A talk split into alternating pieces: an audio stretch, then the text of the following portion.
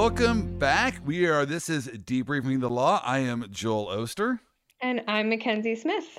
And we stuttered a little bit because we've been on such a long break. We uh, we last I think we uh, podcasted. The Supreme Court was just entering their vacation span, and so Mackenzie and I thought let's do the same thing. Let's take a little bit of a break. But hey, Labor Day is now behind us. It is time to get back to work. But Mackenzie, before we do that, how did you spend the last couple of months? Did you enjoy yourself? Were you on the French Riviera? How does Mackenzie Smith vacation, or do you even know what vacation means? You know, not this year, unfortunately. Actually, it's been a couple years since I've had like a full length vacation.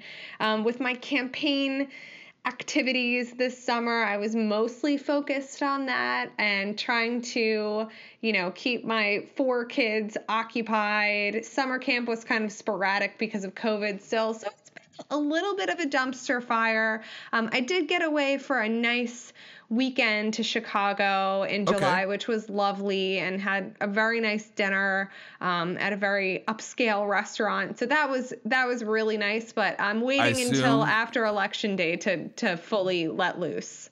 I'm going to assume when you say upscale dinner in in Chicago, you must be talking about Giordano's Pizza. I can't think of any reason to go any more upscale than Giordano's. But um, what, what, what kind of food did you eat in Chicago? A big old hot dog? Yeah, no, it was um it was cuisine. Um it's like a Michelin star rated place and it was very good and actually um my campaign manager lives in Chicago, so okay. we took him out to dinner. It was also an engagement dinner for him and his fiance who is my cousin. So it was just a very nice like family weekend. Nice. And my sister, um, who is a travel, she works in the travel and tourism industry and she's a travel guru. Somehow, when we got to O'Hare for our flight home, we were in first class, which that does not typically nice. happen to me. Um, you know, we sat down and I said, I just don't belong here. But it was a very lovely flight home. So I enjoyed it. It was a little touch of luxury. Um, you know, in an otherwise kind of busy summer, just grinding away at my campaign. So it was it was a nice getaway. But I'm looking forward to taking, you know, a full week off after November 2nd for sure. See, my youngest son just graduated from high school, now in college. And so we're thinking empty nest syndromes. Like now our entire life is a vacation. We can go wherever we want, whenever we want. Uh, and so, yeah, we, are actually planning on going on a cruise here in the next couple of weeks. Hey, maybe we'll do a podcast from Aruba. I don't know. It sounds fun to me. Uh, I like to be in fun locations, but um, you know the, the Supreme Court justices they also have been on, on somewhat of vacation. But as we're going to find out here in just a bit, yeah, they've also been very busy working. We're going to unpack what the Supreme Court has been up to lately. But first, I do want to put this little plug in because you are running for office? Are you running to become a judge? This is the start of your career, which is one day going to end up at the Supreme Court. I'm confident of that. Uh, I'm waiting is, for the phone call. I'm waiting for my nomination to just, just you know, my phone lines are open. President Biden, anytime you're ready, I'm ready as well. Now, Biden, you cannot go wrong with Mackenzie. There are a lot of liberals out there that are crazy. Those are my words, not Mackenzie's. but those are my. She's not one of them. She actually is rationally minded. No, I probably shouldn't say that's probably going to be used against you now. Hey, a conservative said that she's rational minded. I, I don't know about that, but nonetheless, when is the election? It is November 2nd. So it's okay. early this year coming up. All right, it's, you're hitting the home stretch here. What eight weeks left? Eight weeks left. And uh, during in this COVID period, are you kissing babies, or is that like a frowned upon? Yeah, I'm not kissing babies. Um, you know, there is it's, it's the weather's nice, so it's a good time to be out outdoors talking to people, but you know, there there is some uneasiness with the delta variant still going around. You know, I just I'm I'm not having an indoors event. Um, it's just not worth it to me. And while it's so beautiful out, I'm going to try and do as much as I can outside, and nice. we'll see where we are in October. Well, they uh, hey, well, I hope that we can follow along over the next eight weeks to see how things are going. I know it's going to be really exciting. I was involved in one campaign as a campaign manager, and man, that was exciting because I my neck wasn't on the line, his was, but still, you were part of the anticipation, the excitement on election night, seeing how the votes were coming in. Uh, yeah, it's going to be a lot of fun for you. And hopefully, we can talk to Judge Mackenzie Smith here uh, in the future. But speaking of that, the Supreme Court has been busy. Oh, before we get there, I was giving, I was trying to give a teaser on what we are going to do. Of course, we're going to bring to you the the, the, the funnier side of the law. We're going to talk about the Supreme Court, uh, what's going on in the world of law, and there's a lot going on. But also, this is the start of football season, and I am a huge uh, football fan. And so I thought, you know what? I have my own podcast why not talk about sports? And why not talk about football? Because there's a lot of legal issues when it comes to the world of sports. We got gambling out there right now. We got conference realignment. You got criminal investigations against one Texas quarterback. A lot of legal issues in the world of sports. And we're going to take this opportunity to also talk sports as well. That's going to be in the also during these podcasts. We're coming up with a title of it, and uh, my co-host for that one will be Christopher uh, Marone. And so, uh, you know, stay tuned, uh, stay on as Christopher comes on after this. And We're going to talk a little bit of sports. But Mackenzie, I do want to get your opinion. We are trying to come up with a title for that section of this podcast. Uh, it's going to be law and sports. And Chris came up with this idea of a courtroom quarterback. So not armchair oh, like quarterback. That. You like that? I do like that. That's right. better than anything I'd be able to come up with on the spot. I can tell you that right now. That was his idea. Um, but nonetheless, hey, it's, you know what, Chris? Kudos to you. Mackenzie says uh, two thumbs up. Uh, yeah, I, I got to admit, I've been thinking about it for the last couple days, and I have come up with one better than courtroom quarterback. Uh, and so, all right, that's what it is. Courtroom quarterback it is. That's going to be the sports segment.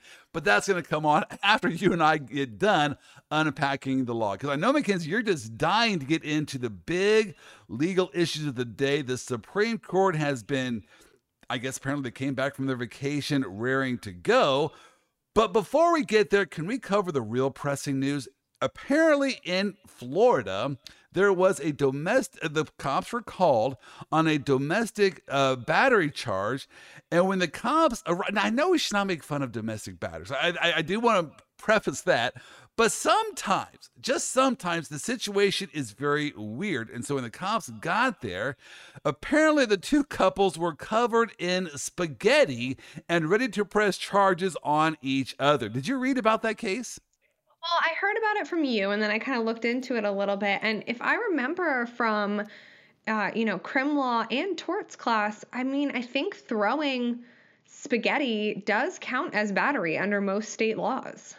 Uh, throwing spaghetti is battery. All right. Uh, it does take a batter for cake. I'm not so sure for. sorry, we need a rim shot, please, there somewhere.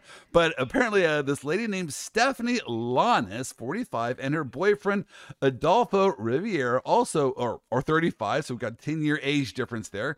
We're having a nice Italian dinner. Now, get this, Mackenzie, at 1 a.m. on Friday. Why? No, you. Why are you having a nice Italian dinner in the middle of the night? I don't get that. I've lost. I am lost in this story. Does that resonate with you at all? No, that's a, it's a very European thing to do. They eat very late. I mean, more so in Spain than in Italy. But you know, you could be at the dinner table at midnight. That doesn't shock my conscience. 1 a.m. I remember going to uh, uh, New York City. My uh, client, now really good friend, invited us up to New York after his case, and my wife went up there, and he said, "Hey, let's let's go out and have dinner." I said, "All right. What, what time will will you, you by to pick us up?" I'm thinking five o'clock, maybe five thirty. He'd come by and pick us up. We'd go out and have dinner. No, no. Nine o'clock rolls around. Does he show up? No. Ten o'clock rolls around. Does he show up? No.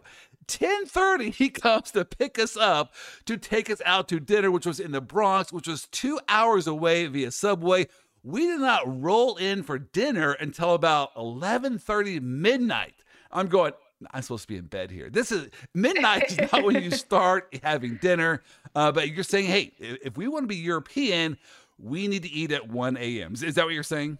I mean, I guess New Yorkers do it too. The you know the East Coast is very we're on with the time zones. We just run later. We're just used to operating later into the night, and maybe they were just you know needed a midnight snack. Who knows? There you go. One a.m. The the police did say that they believed alcohol played a factor in this uh, ordeal. Apparently, with since think? what happened, right? apparently, the couple things got so ugly between them, they started shoving plates of spaghetti into each other's faces, and the cops were called. Well, nonetheless, um, that that that qualifies as a crazy, wacky case. But this this next one is almost I, I got to mention it. Uh, it. it. involved uh, Tesla and the uh, the owner of Tesla, uh, Elon Musk, was testifying in a trial, and during trial, they had to, to pause the proceedings because one of the attorneys for the plaintiff, are you ready for this, Mackenzie? Oh, I'm ready. Vo- vomited in the jury box. Now, Mackenzie, I know that in you've done trials before, and you have thought the other side's argument was very bad. it, it, it, it was repugnant to you. But has it ever been repugnant to the point of actually throwing up when you heard the other side's argument?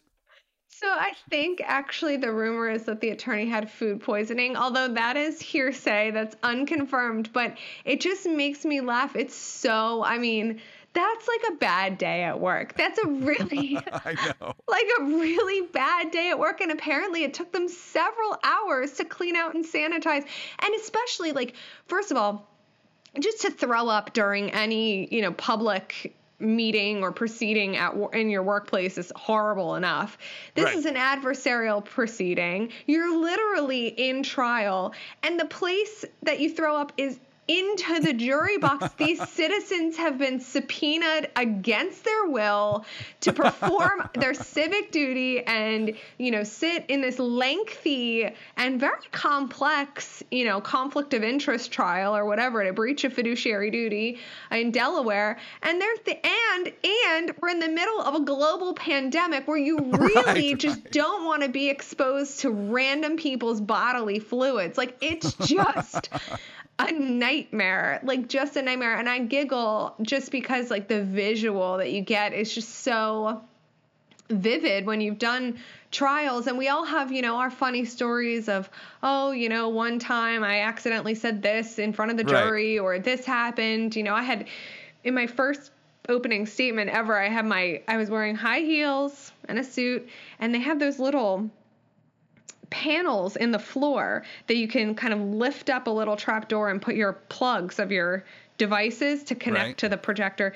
And you know, there's a little tiny hole in this panel so that you can fit your finger in and, and flip it up.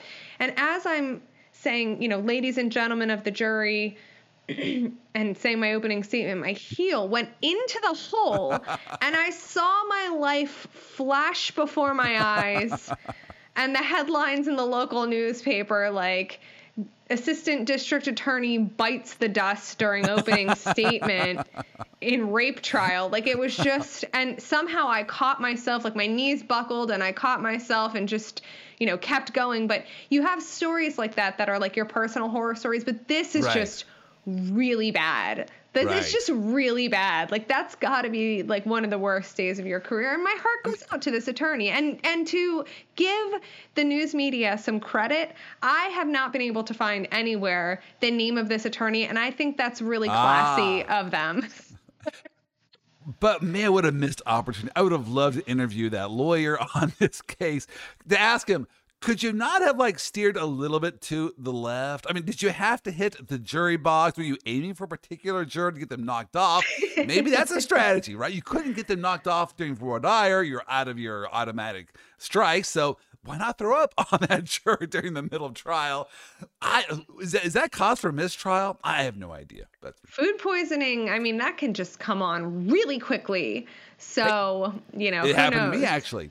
I had an argument in in federal court in, in Tulsa, Oklahoma.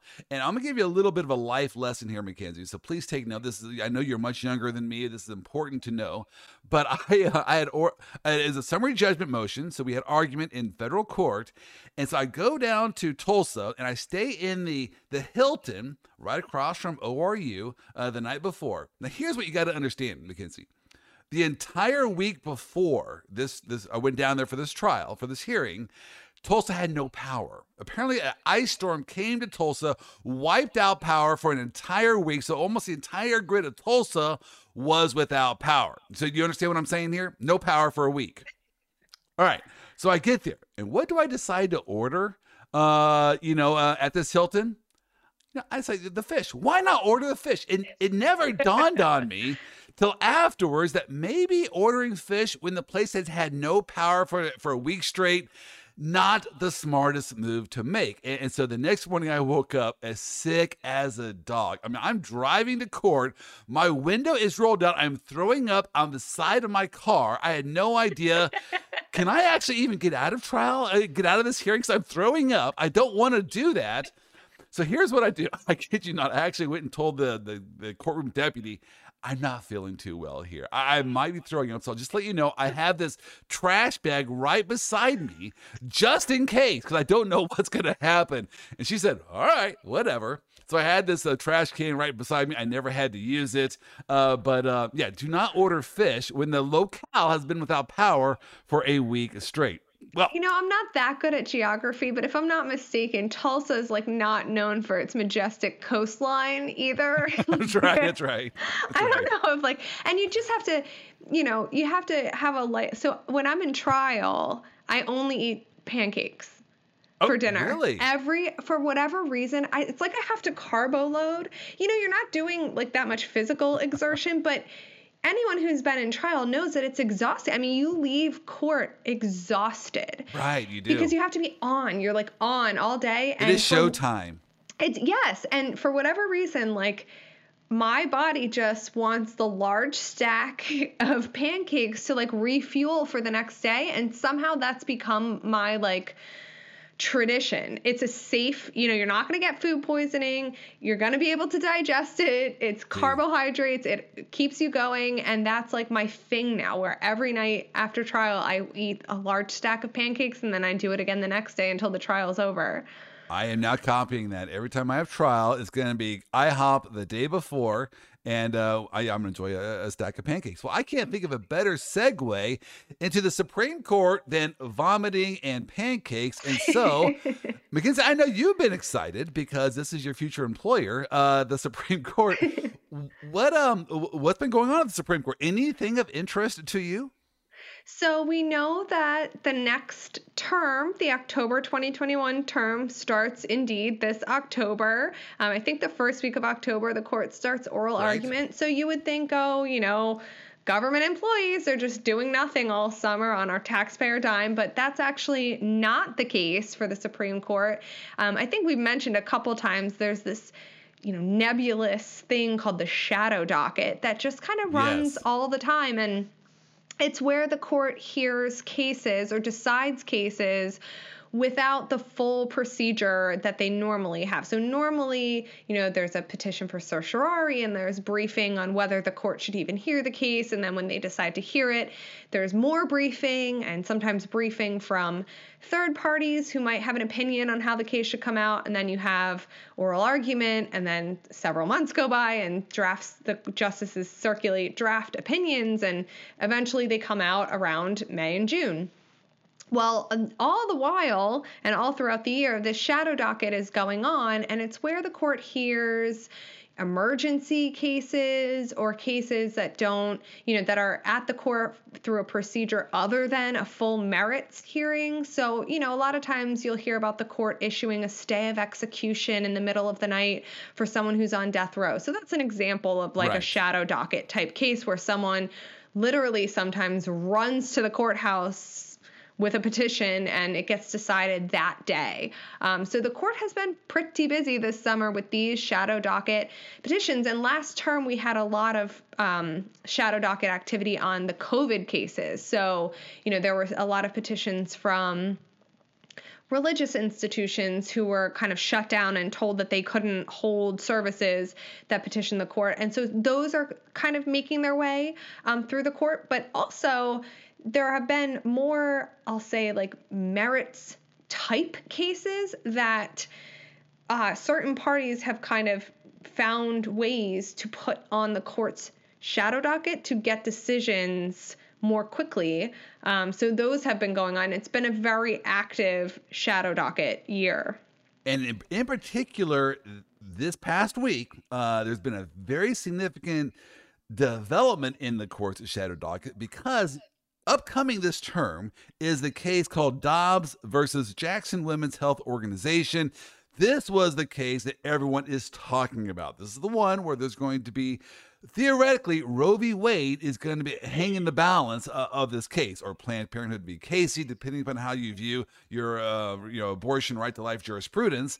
And so the court's going to consider this case, and they're going to consider Roe v. Wade. Well, apparently Texas did not want to wait that long. Uh, they did not wait, did not want to wait for the court to decide Dobbs, and so they passed a very unique law. And this law prohibited abortions after a heartbeat is detected. I believe at the six week stage. And you can correct me if I'm wrong on that.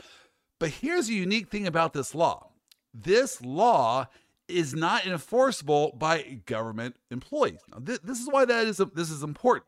When you challenge a law, and I'm a constitutional lawyer, so this is what I do you what you do is you can't sue a state in, in federal court. Uh, uh that, that's a violation, I believe, the Tenth Amendment. You can't do that. And so what you do is you sue a director or an official of the state, whoever is in, in, charge of enforcing this law, and you sue that person and you ask the court to enjoin that person from enforcing this bad law. But here is the thing about, the, about this Texas case.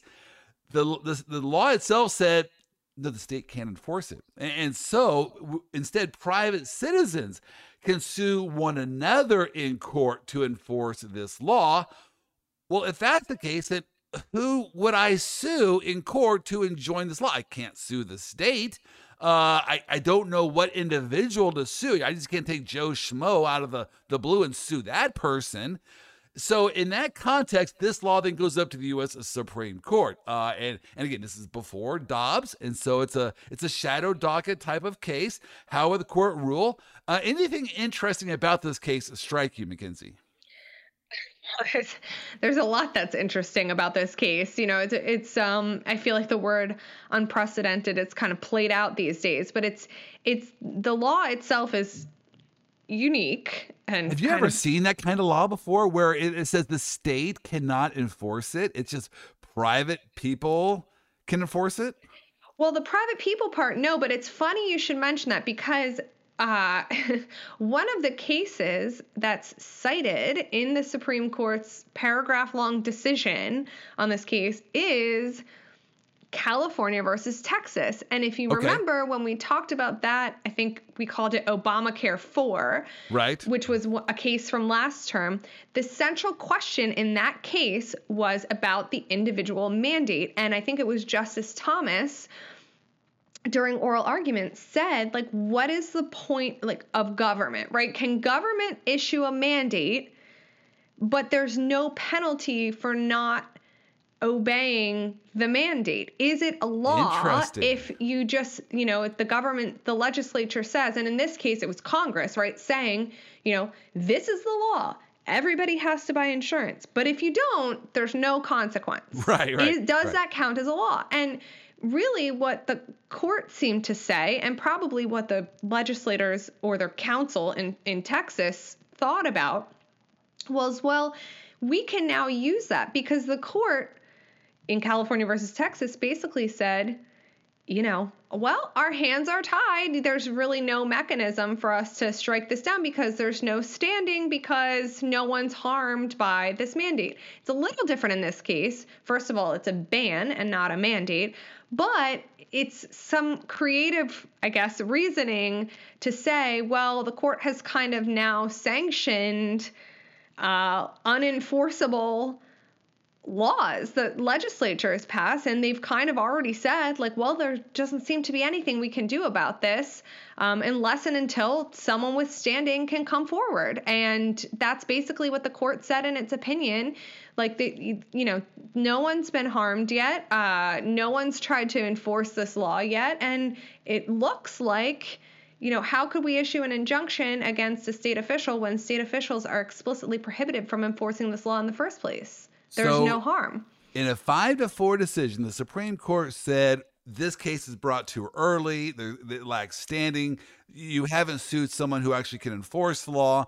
Therefore, it, it, it decided, it, it, it declined to get involved in this case at this stage because it was too early. Now let's let's back up just a little bit. So Texas passed this law that said look, you no abortions after the the heartbeat is detected. I'm paraphrasing it, but for our purposes that's that's sufficient.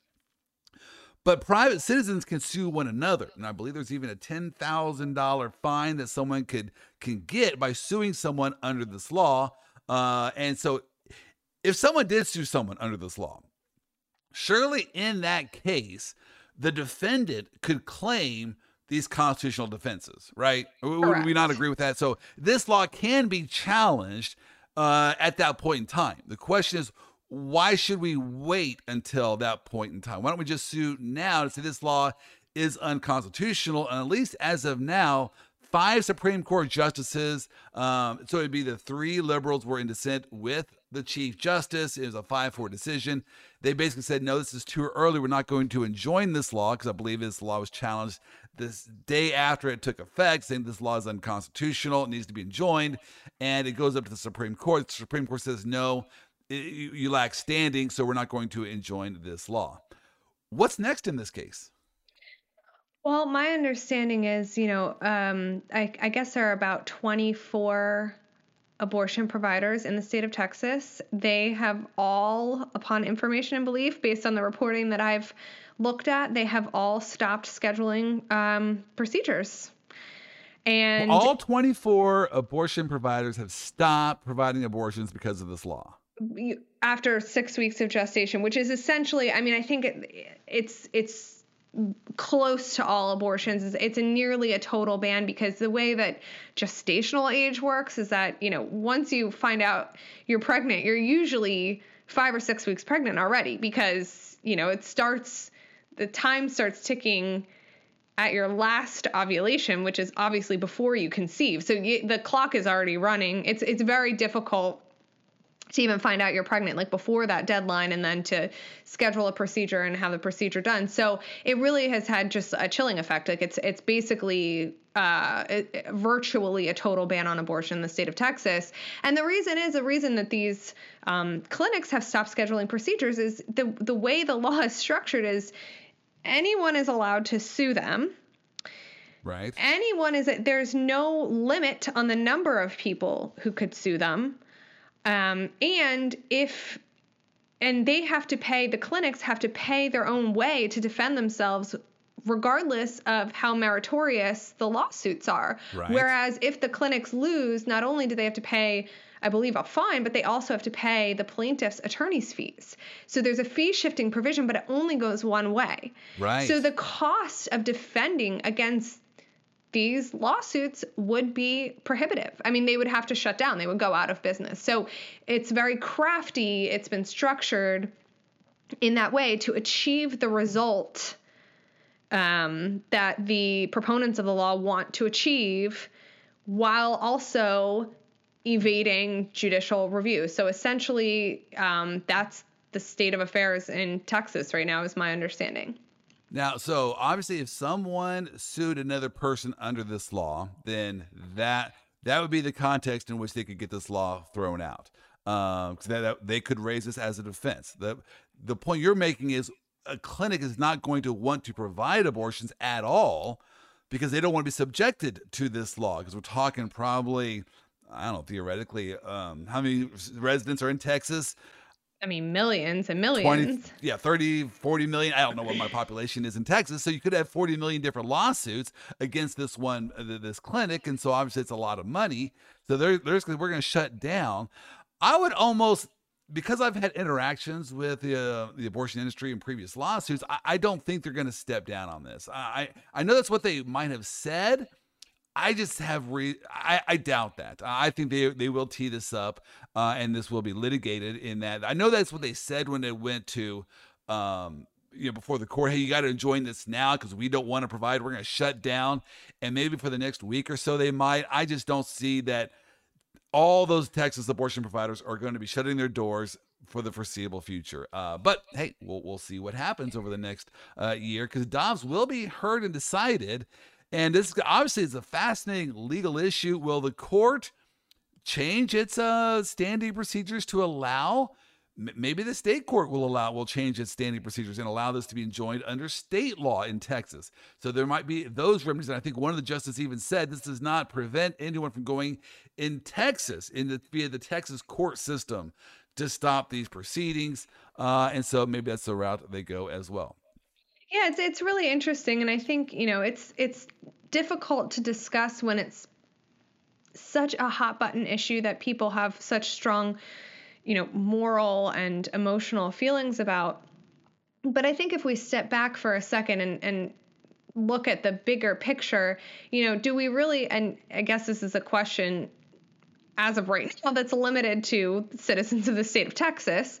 Um, you know, but do you really want to live in a society where your fellow community members have been given a financial incentive by the state to sue to to spy on you, right. track your activities, sue you. I mean, what type of environment is that? And it could conceivably go both ways, meaning, you know, this is a an issue where maybe the right to life movement is is happy with the the effect or the the purpose of the law, but think about, you know, in a liberal state under this kind of precedent that's been set now, what's to prevent a liberal state from saying, well, we're going to outlaw guns um, and but you know the state can't enforce it, so no one can go to the Supreme Court and say, "Hey, that's totally unconstitutional."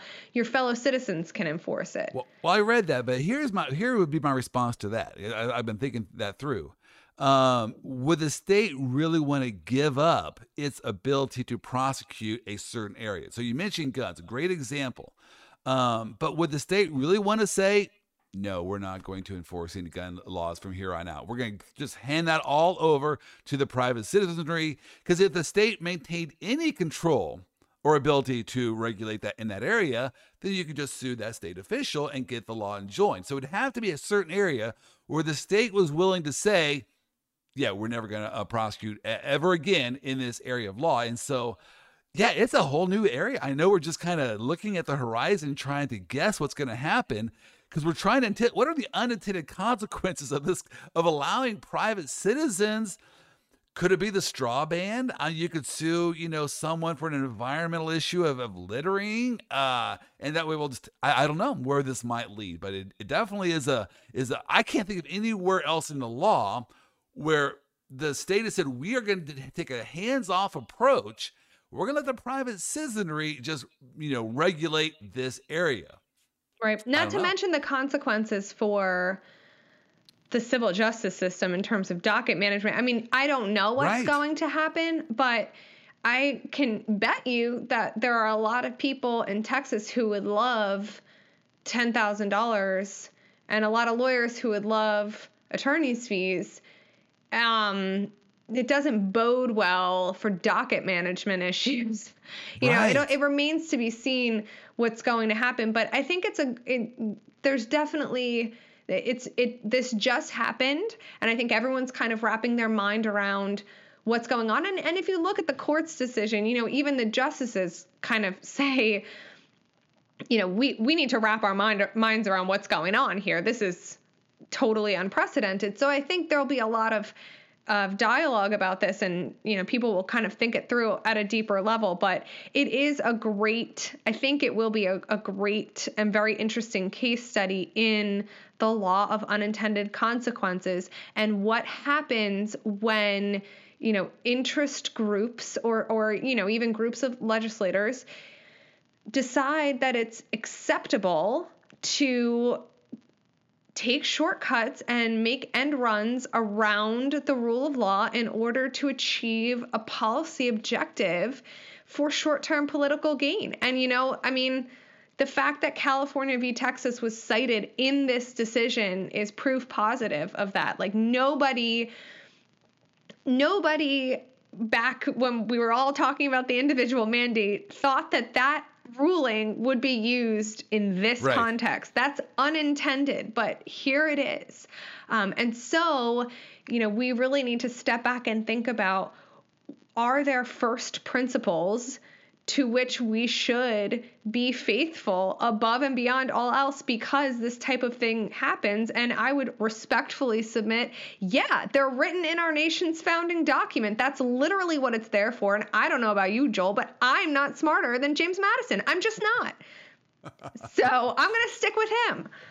Well, you you are pretty smart. Uh, I haven't met James Madison, so I'm not willing to concede to that. But the uh, yeah, it's that is hard to say. How might this law be applied down the road? Now, my constitutional law professor told me, Joel, the Supreme Court operates with this theory any stick to beat a dog. So when it has a current issue, it's going to pick the stick to beat the dog. I love dogs, so please, PETA, don't become harping at me. I don't. I'm not advocating beating the dogs, but you get the idea when the next case comes around, if that precedent proves problematic to the Supreme Court, guess what?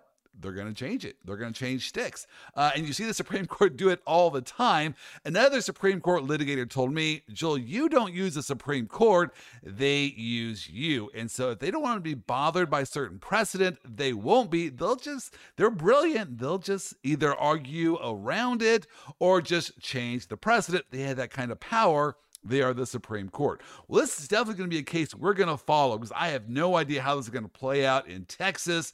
And so it will just be our guess. Well, lastly, here, before we talk sports, I want to throw by you, I need an update because we have not talked in a couple of weeks. And I just got to know what is happening with my favorite singer, Britney Spears. So give it to me one more time. what is happening with Britney right now? Give us our update. So we've talked a lot about Free Britney and her conservatorship battle. So, since we last spoke, there was a big hubbub uh, a few weeks ago, and all the news outlets reported uh, Britney's father, Jamie Spears, has right. agreed to step down as conservator. And this is like, this is uh, indicative of what's going on in society now with our goldfish attention spans because apparently like no one actually like read the entire pleading that he submitted. So he agreed to step down when the time is right as determined no. by him and subject to a multi-million dollar payout. And hold I guess like no one read through the paragraph. Stop right here. Are you telling me he is still in the position of a conservator? Oh yeah. Wow.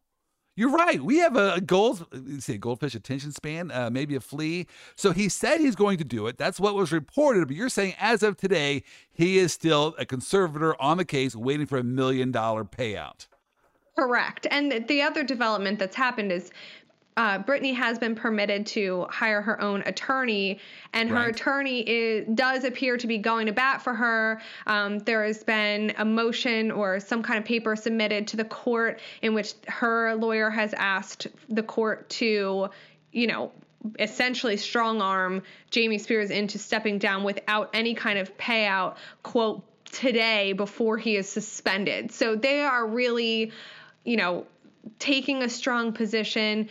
Britney has made clear that she believes she does have a claim against her father and some of the other actors that have allowed the conservatorship to go on for this long. But I think, you know, it remains to be seen how this is all ultimately going to play out. But I do hope that at some point in the future, you know, we're going to see Britney testifying to Congress and, you know, really maybe some reform coming out of this because it, it really has opened, I mean, mine included, everyone's eyes to an area of the law that's kind of been shrouded in right. mystery and secrecy for a really long time. And it's another example, just like the Texas law that we were discussing. Like when you give people, you know, these financial incentives to behave a certain way, more often than not, they're going to behave that way. Um, oh. And this is a situation where a lot of people were profiting very handsomely off of a status quo that, you know, probably should not have been the status quo for a very long time. I just got to let my mind wrap around what you just described, which is a conservator of, a, of someone else's financial affairs is demanding a payout to him of a million dollars plus to stop being a conservator, where he's only supposed to be acting in the other person's best interest. Something about that to me just screams hypocrisy. I don't quite know how to articulate it, but he should not be demanding a settlement. He is only in this position to serve her best interest, not his own. So why is he demanding a settlement? It's just, I think it's, I mean, I don't know the answer to that, but like my feeling is, you know, when when people are um, enabled to get away with certain behavior for so long, like eventually it changes their outlook, right? Like they feel like they are entitled. I mean, he probably, you know, although unreasonably, sincerely believes he's entitled to a payout. And, eh, you know, I, it's because of 13 years of having those demands be sanctioned by a court and, and allowed to proceed. And there, I, there are so many irregularities. Like if you start looking into this whole saga, I mean, you know, her Britney's testimony about not being allowed to remove her IUD. I looked into the California probate code, and you're supposed to have a separate court order for that. There's a whole separate hearing that's supposed to take place in order for those kinds of medical decisions to be forced on someone. And wow. I guess that just wasn't followed here. Apparently, the initial um, proceeding was an emergency conservatorship, but then when it kind of shifted and there were, were motions to make it a permanent arrangement. There were documents that were supposed to be filed, capacity declarations. I mean, really fundamental things that were just never filed.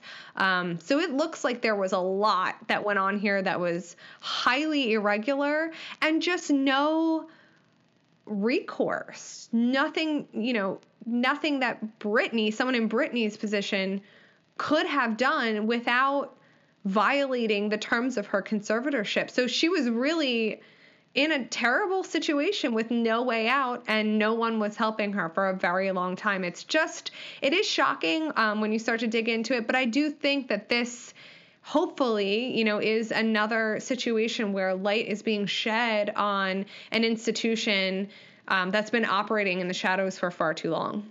So, do you know what the next step is? I know Britney has hired her own personal attorney. The court has allowed her to do that. And he is a former federal prosecutor. He's going to be looking into all that happened up to now and say, were there irregularities? What is the next step? Is he going to report back to the court what he has found? Are we waiting for another lawsuit? What is currently before the court? And what should we expect next? Right. So, in the conservatorship case, I mean, it's going to be a petition to either dissolve the conservatorship or probably first um, a petition to remove Jamie as the conservator. So that will happen. Uh, there may be a, a petition eventually to dissolve the conservatorship as a whole.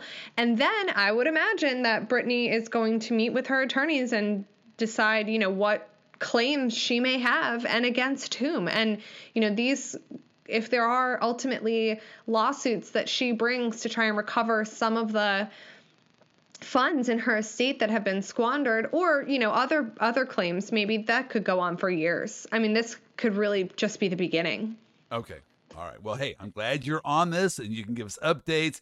Uh, I, I hope someday we can find out what actually took place.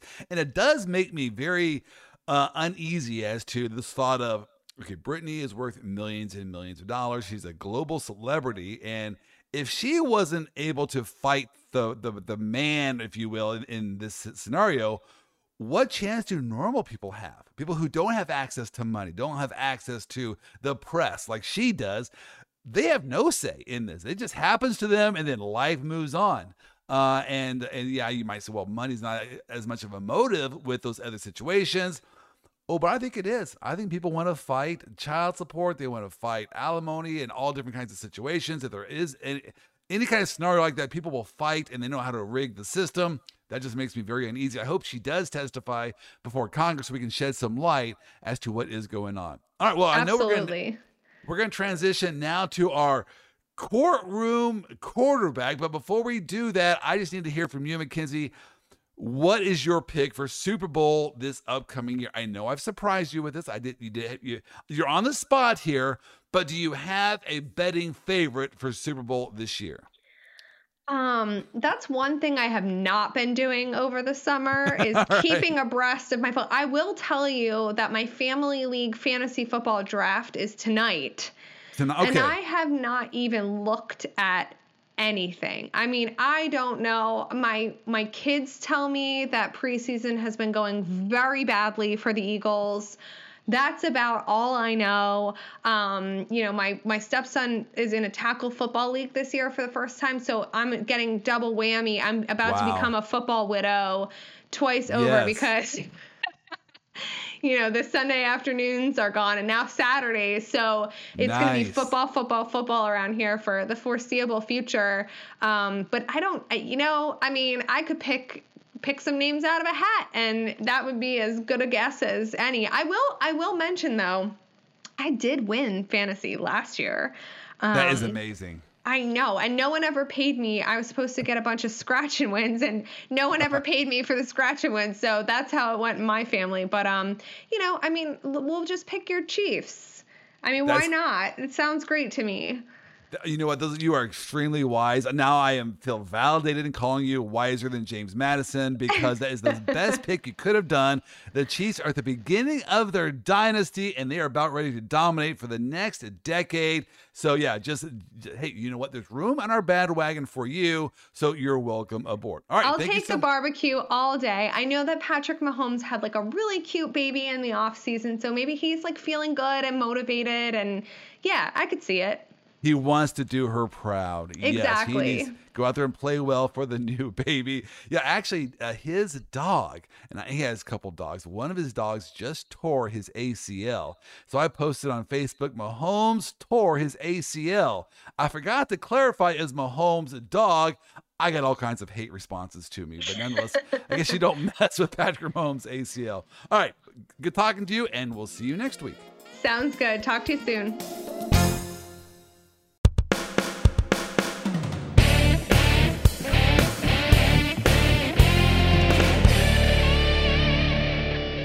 Welcome to the maiden voyage of Courtroom Quarterback. I am Joel Oster, and joining me for this venture, this maiden voyage, welcome Christopher. Thank you very much, Joel. I'm super excited to be talking about this from Courtroom Quarterbacks. Chris, I, will tell you, the first half of this podcast, uh, you probably didn't listen to it because it hasn't aired yet. But Mackenzie Smith and I talked about the title for this section of the podcast. And when I ran the idea by her during the podcast of Courtroom Quarterback, she loved it. She goes, That is an incredible name. What a great, like, armchair quarterback. This is perfect. And so, well, since she gave it two thumbs up, I thought she's she's going to be a future judge. She knows better than us. Let's let's go with it. Does that does that work for you? I love it. Let's do this. All right, you came up with that name. Good job, courtroom quarterback. The maiden voyage, and as you and I both know, we are going to have a lot of fun.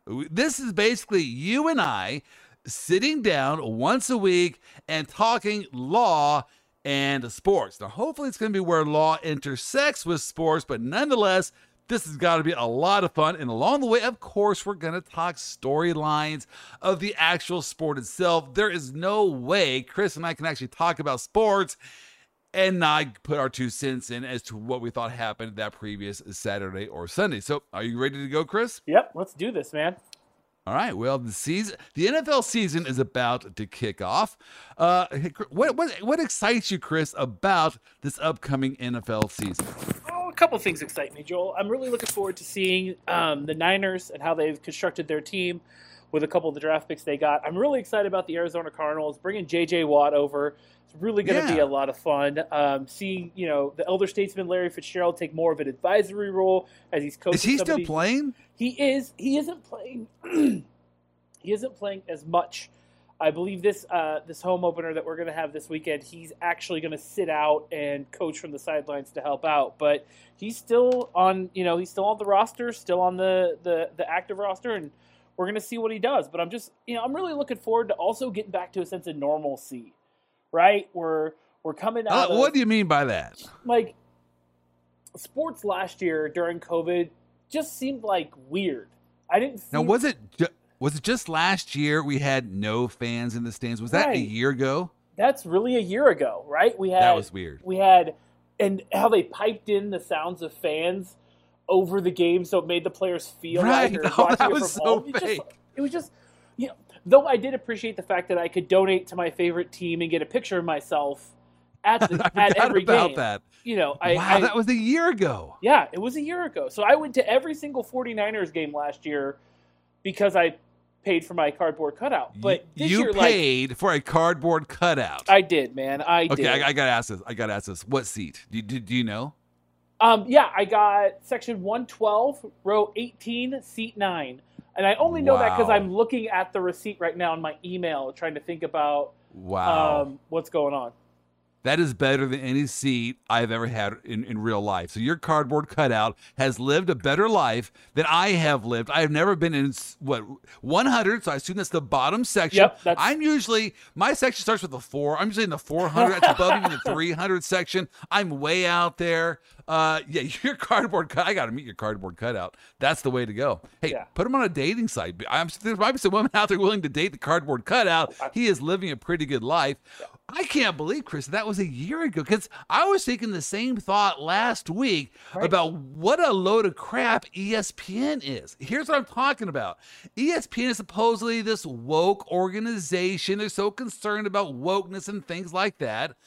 But they are, and and so oh, you got to wear a mask if you're a sideline reporter. So that that was like that's so critical to them. You got to wear a mask because even though people are 10 feet away, you got to wear a mask when you're doing sideline reporting. But then they hosted game day for college football, and they had all these college people and fans behind them, all close together, screaming in each other's faces. I'm going, well, what is it? Is Yeah. it that we're all going to die next week? Or is it, yeah, this is, uh, or we're back to normal? I don't know. But I, as you said, we are at least, it is nice to see us get back to normal and actually have fans in the stands. Yeah, and I'm all about that. I, you know, I'll watch a game on TV and I'll, I'll, I'll catch the highlight reel, but being there in person is where it's at. That's where I, well, that's where I'm spending my money too, right? I'm going to go get six hot dogs, and that's seven hundred dollars. Let me ask you this. Let me ask you this. If you had your preference, would Yep. you rather watch a game from the comfort of your living room, big screen TV? You probably have a 110 inch TV, whatever, and you have all the free, cheap nachos you want uh, and all the cold drinks that you want right there in your living room. Or do you want to face parking and be at the game? Because I could see six of one, half dozen of another. Oh no, at the game every time.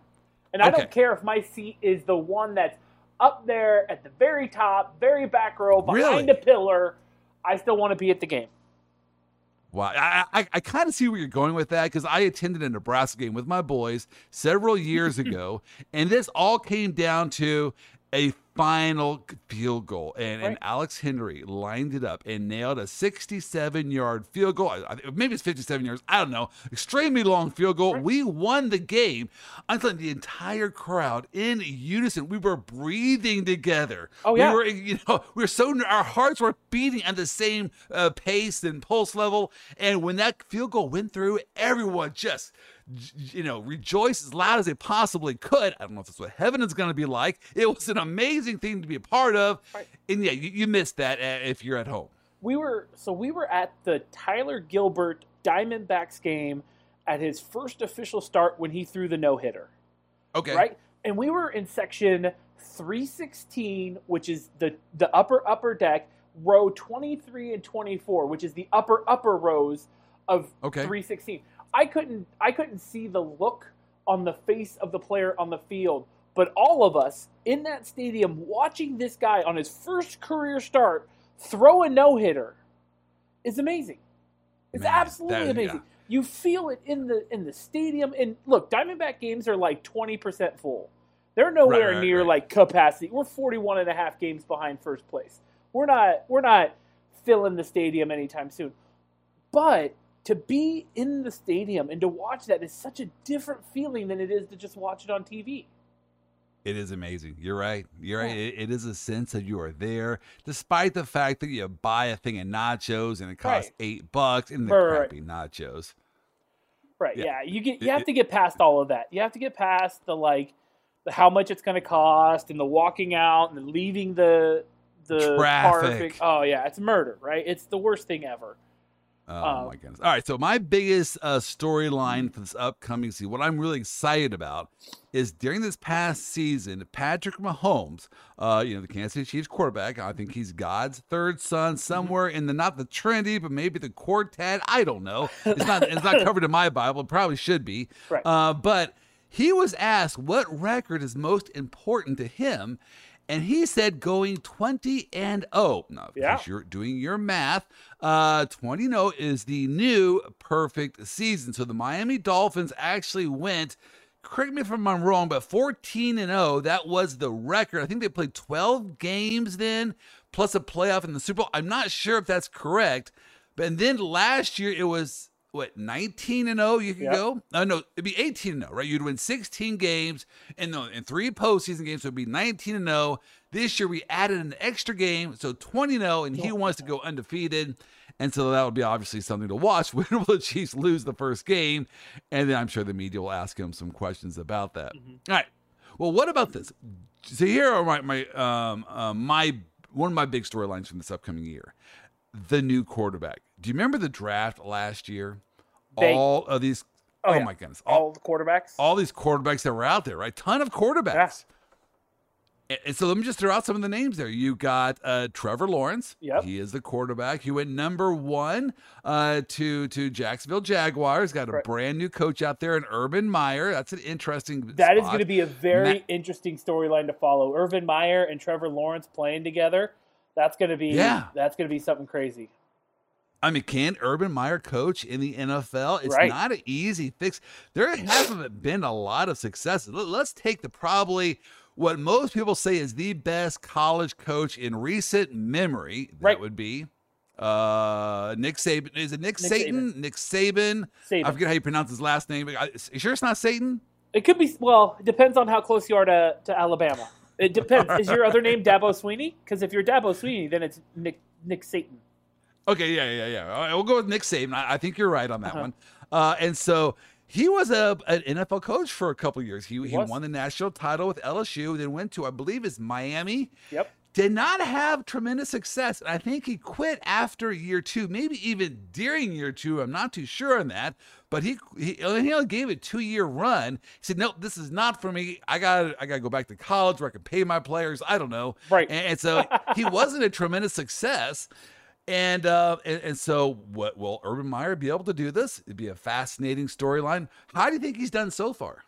Well, I think he's done pretty decent. I mean, you're working with the Jacksonville Jaguars. It's not like right. it's not like he's moving into the New England Patriots or even into like the Kansas City Chiefs or the Tampa Bay Buccaneers. There's no real uh, vibe with the Jaguars, right? You're not. I mean, Trevor Lawrence is going to be a ton to that. You know, uh, Uncle Rico getting sidelined for Trevor Lawrence yeah. was a little bit sad, but there's not there's not a lot. I mean, there. the stash, right? There's not a ton there with Jacksonville for him to work with, so it's going to be hard to just judge them off of year one. They were their first round draft pick for a reason.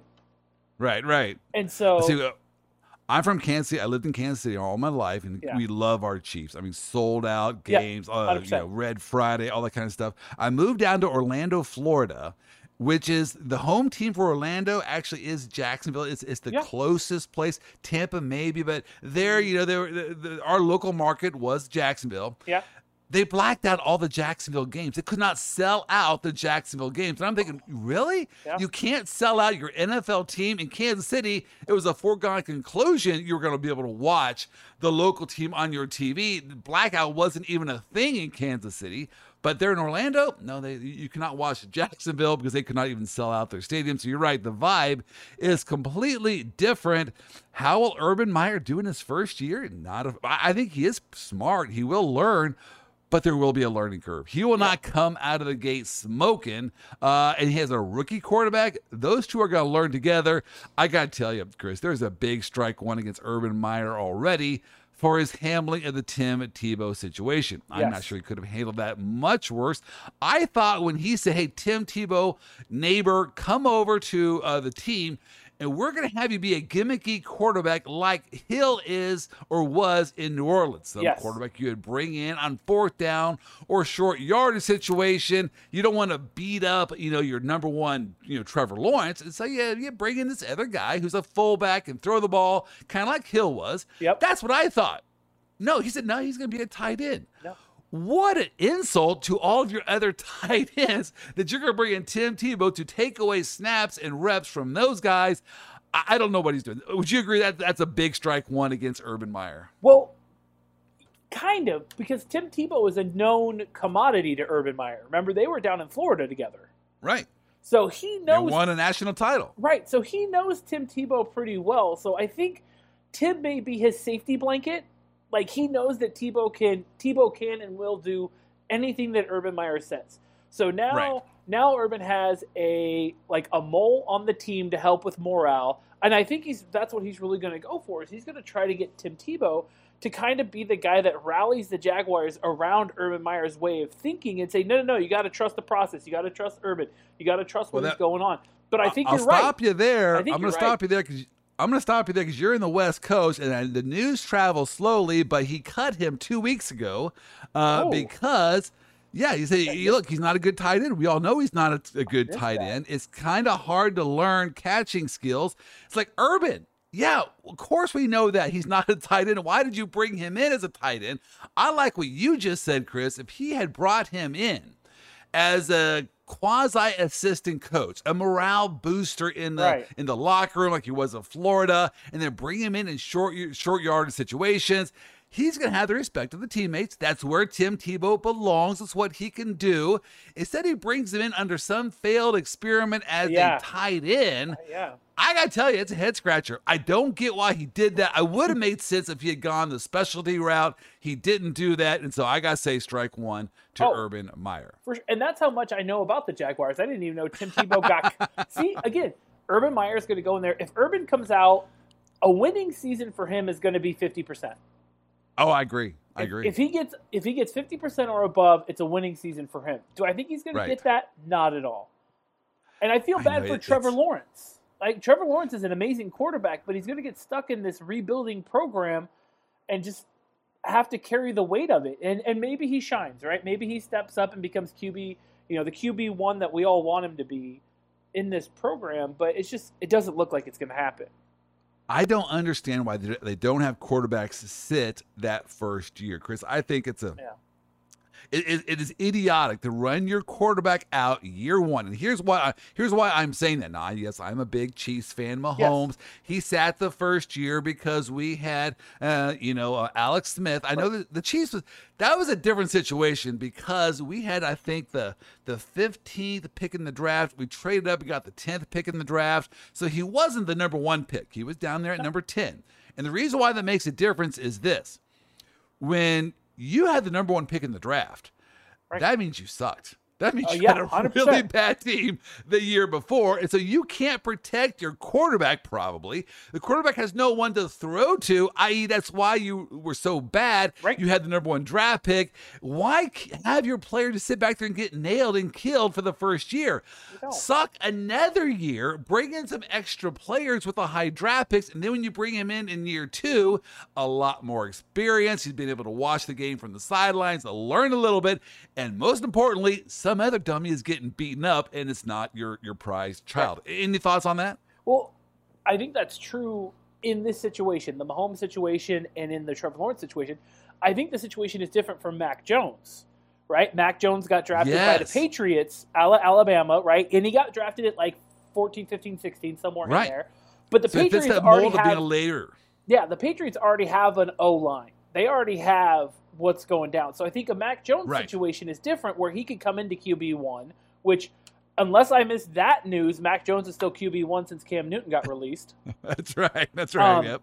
but you get Mac Jones in there, he's going to be able to have a lot of room to grow because the O line of the New England Patriots is insane. But you got Trevor Lawrence here at number one, and he's he's going to be carrying the entire team when he should be carrying a clipboard. Right. Uh, for his sake. Yeah, Protect for his- Trevor Lawrence. right, for his He's going to get nailed. Yeah. Yes. You you want here's the other thing about quarterbacks. They are so much better at the quarterbacking position during the second half of their career. That's when they're smart. That's when they get it. Look at all these quarterbacks, 30 to 35. That's when they're in their prime because it's more important to be cerebral and smart at the quarterback position than in the other positions. You are the leader of the team. Well, if you get beaten up early, you're not around for the second half of your career. And so, yeah, I would say to, to Trevor Lawrence, just just sit him out this first year. Right. They're not going to do that. And the second quarterback I have on the list, which you must actually have access to my computer because you nailed a Great segue.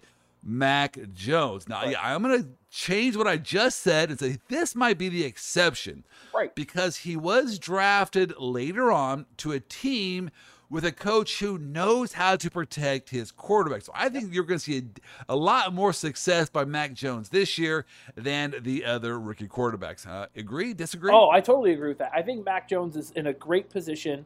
I think we're going to see a lot of rookie mistakes out of Mac Jones, which is just, you know, it's it's par for the course. But I don't think Right. his future is in jeopardy. I think that he'll be fully protected behind the line. He's going to miss passes and miss laterals and all that sort of stuff. But Mac Jones isn't going to worry about concussions. He's not going to worry about getting hit hard. And that is the argument for starting your quarterback as a rookie because there is a learning curve in the NFL.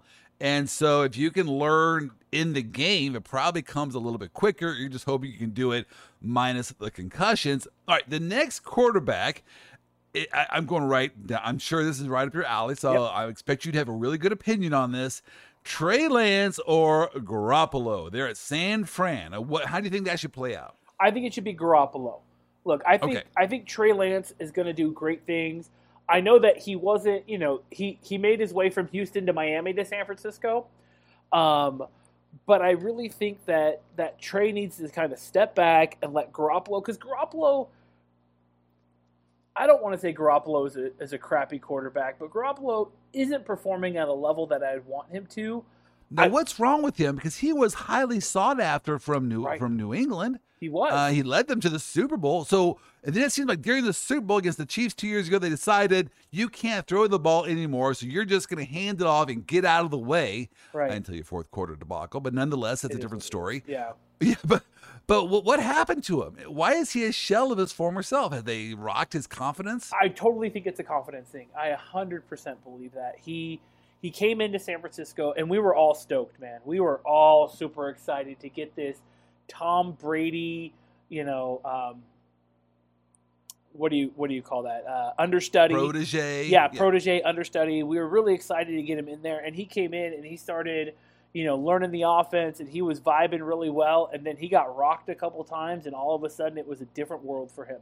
Now, I need to caveat this with I could never be a professional quarterback. So again, courtroom quarterback, giving my Right. two cents. I don't want it to come off like I'm somehow better than than Garoppolo, but I'm looking at it like you're just not performing. Like you're just not there. And not that you can't get there, you're just not there right now. So maybe Yeah, having yeah. Trey Lance sitting there hungry to get in the game, Garoppolo's going to step it up. Right, right, right. That would be my You know, hope, they- my bias. Okay, and, and so w- when do you think Trey Lance is actually going to see the football field in a meaningful, uh, in a meaningful way? I'm not like bringing him in because you guys are blowing someone out by Right. 50 or getting blown out by 50, but you bring in Trey Lance to win the game I think this year, next year. I think he might come. He might start second half of this year, depending if Garoppolo is Okay. completely losing. You know, if we if the Niners come out and Garoppolo is holding his own and we're and we're we're squeezing out more wins than losses, they're going to keep him in there. But if Garoppolo tanks the first four or five games, they're going to put in Troy Lance because they're going to try to make up the rest of the season. All right. Lastly, Chicago, Justin Oh. Fields or Andy Dalton, which I I think Justin Fields is an interesting study because of this. When, when on draft draft night, right before draft, the big Mm-hmm. conversation was Mac Jones or Justin Fields, and it was Right. pretty widely known that. You know the hoodie, um, you know um, New England's coach Bill Belichick or Belichick, I forget how you say his name. Yeah. Uh, he- yeah, he um, he was high on Mac Jones, and everyone was saying, "No, you, Mac Jones is not even in the same league as Justin Fields. The smart pick is Justin Fields, and you are you are crazy if you are somehow in Mac Jones' uh, uh, camp." So I think they're going to be linked in their careers throughout. Who's going to have the better career, Mac Jones or Justin Fields? So let me just throw that out there to you. And this is even a bigger question. Of all the quarterbacks we've talked about, Urban Meyer, uh, Trevor, uh, not Urban, Trevor Lawrence, Mac Jones, Trey Lance, Justin Fields, the highfalutin rookie quarterbacks this year, who is going to have the most success this year and then in their career? So I'm going to throw in Zach Wilson in there as well. Just, okay. Just because I think him playing for the Jets, um, I think that he's going to have a pretty successful first year because, um, and whether or not he goes in at QB one, which I doubt, I think Zach Wilson is going to be somebody to watch. Not You are good. Great point. In my mind, I, I thought, oh, he's with the Jets. He's already a, bad story. I mean, you want to talk about right. the quicksand, the molasses of NFL players. You go to the Jets, right. and, and you are done. I don't, but yeah, you're right. Zach Wilson is a, is a great quarterback. So right. go, go on. But but I really, really, really think that Mac Jones is going to have the better career than Justin Fields because of the program that Mac Jones is going into. Chicago okay. is not going to offer Justin Fields the same training, the same experience, the same time, the same energy, the same effort that that Mac Jones is going to get in New England. It's just not going to be there. I think Justin Fields is the better player. I think Justin Fields has the better potential, but it's not just about who's the better player. Football's a team sport, man. Right. If you have no yes. if you have no O line protecting you, looking again at you, Trevor Lawrence, Right. Right. It doesn't it matter how good of a killer. player you are. Like Justin, who is going to mentor Justin Fields in Chicago? Right. Versus who's going to mentor Mac Jones in New England? Excellent point. That and it makes a huge difference to one's career and how well you perform right. based on what the team that you are in. Are you in a system that plays to your strengths and weaknesses? Are you in a system that has no offensive line so you can get nailed repeatedly? Yeah. Uh, it, it makes a big deal. All right, predictions. I want to get us on the record for what we think is going to happen this year. I'm going to go ahead and give you my prediction and then hear yours. And uh, and I got to say, uh, I'm a big Kansas City fan, and so I can say this honestly. I'm a little bit of a homer. My Super Bowl pick is going to be the Kansas City Chiefs will be playing the Green Bay Packers in their Ooh. attempt to keep Aaron Rodgers their home, keep him at, at, Green Bay so he doesn't go elsewhere. They're going to keep him, and they're going to make it to the Super Bowl, but the Chiefs will prevail this year. Uh, Chiefs over Green Bay in this year's Super Bowl. Any thoughts? Ooh, that's a that's a bold assertion that the Tampa Bay Buccaneers aren't going to come around and, and repeat they at are least done. a Super Bowl appearance. No, no, no. The Tampa Bay, read it here. They are done. They are That done. was a fluke last year. You know it was a fluke. I know it was a fluke.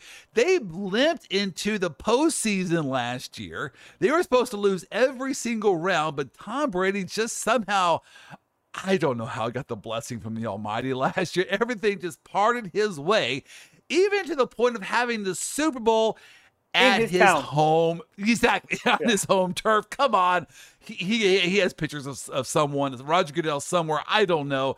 So what I'm saying is, it's just like in basketball when a ref will make a calls for one side. Usually there's an evening out period, and then the call, the second half, the ref, the calls might go the other way.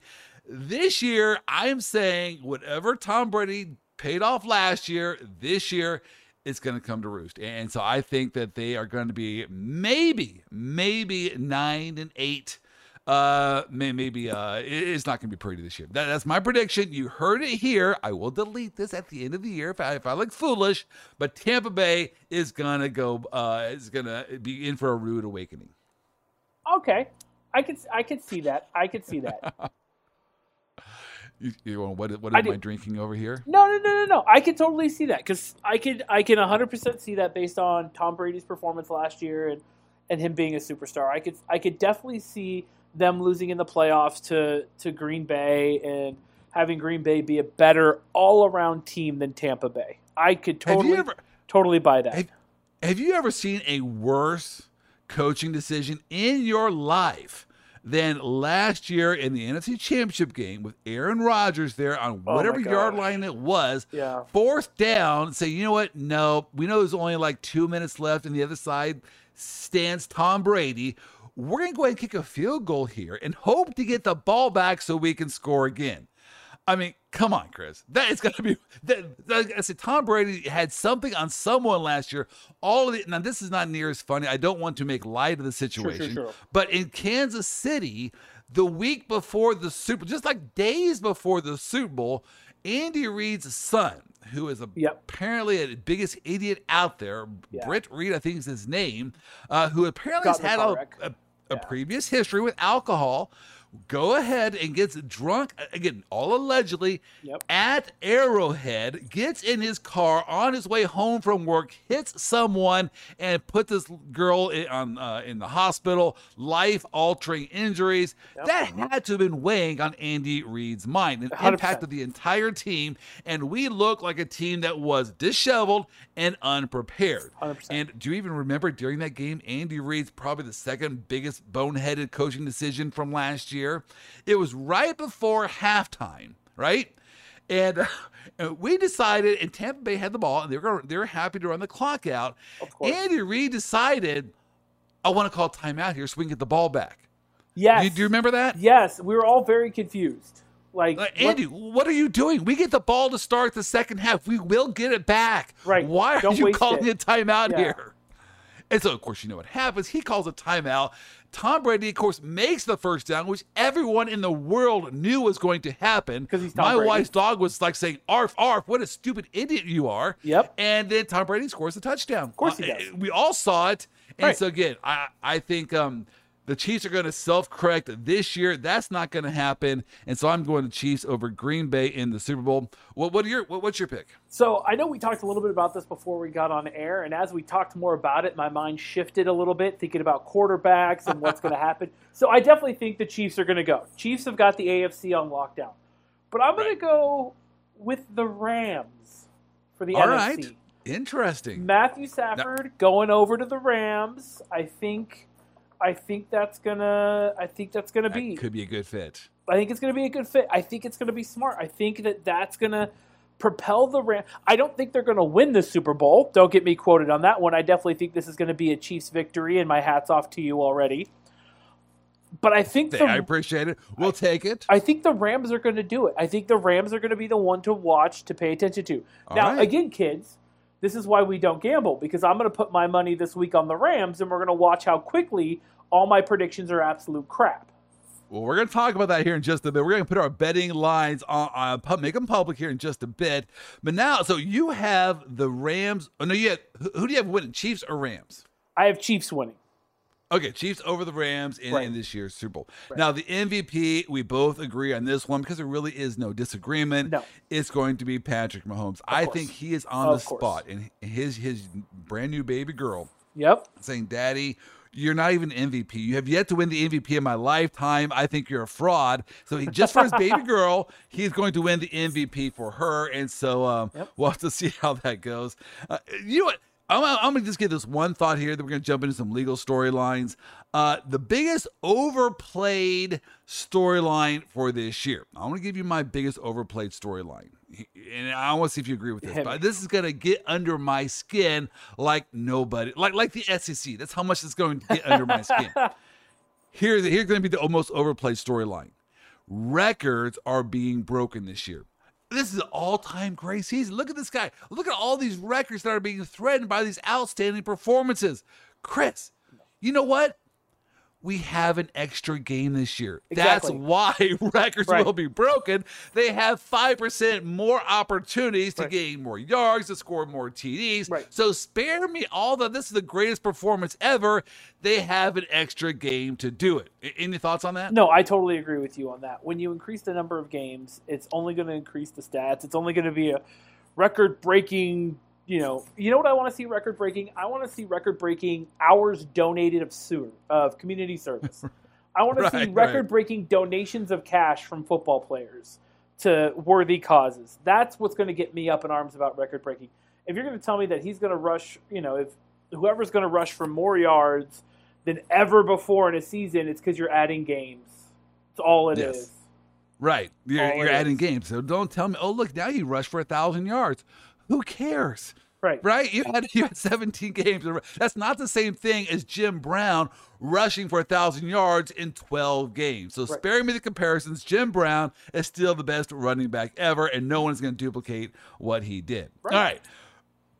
Chris, I'm gonna have a lot of fun here doing this uh, oh, yeah, sports man. podcast. I mean, you and I could just be talking here, and I even be running the mic, and I'd still be having a blast here. Maybe uh, it has some wings in at that point in time, but we gotta we gotta cover some legal storylines. There's a couple legal storylines that is facing the world of sports the first one I want to focus on is Deshaun Watson's legal woes in Texas. So here's what's going on. Of course, I'm sure you followed what's going on with Deshaun Watson. Of course. 22 women, then went to 23, then back down, back down to 22 women, alleged that he sexually assaulted them when he was getting a massage, to which almost every normal thinking person responded with the thought of, why does Deshaun Watson have 23 masseuses? I, I, don't know any other person that has 23 masseuses, but that's a whole nother issue. All right, he has 23 masseuses, yep. and they, eh, plus, it was just 23 of them. Actually, I think he had 40. 23 said, he sexually assaulted me. 18 said he never even made an advance on me. And so I guess he has 40 masseuses. Well, nonetheless, that has played out on the field because Texans just announced Deshaun Watson will not be their starting quarterback. Yeah, he's, he's, not even going to dress up down. this week. He is sitting down. Yep. Probably one of the best quarterbacks in the NFL is not even going to suit up. So this is really where the courtroom meets the actual gridiron, right. and they're holding Deshaun Watson back. Any thoughts? Oh man, well, and I I think you're seeing more and more of this over sports completely, right? You got Trevor Bauer with the same situation in the LA Dodgers you know him sitting down because of all the accusations of sexual misconduct. I think that people are taking it, especially the leagues are taking it more seriously because they translate bad press into negative equity in their product. Right. And so for the NFL, and it's always been this way for the NFL, right? It's a dollars and cents game.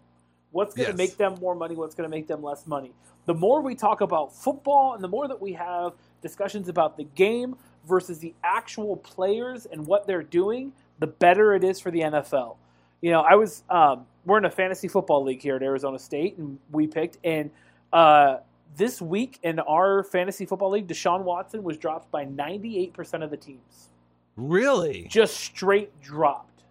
Wow. And you know what? I, I you just mentioned it. Also, I'm, I'm thinking I sure hope I did not draft Deshaun Watson on my team. So I did the auto draft thing where the computer yep. just selects your players. Yeah. I sure hope and pray to God that I do not have Deshaun Watson.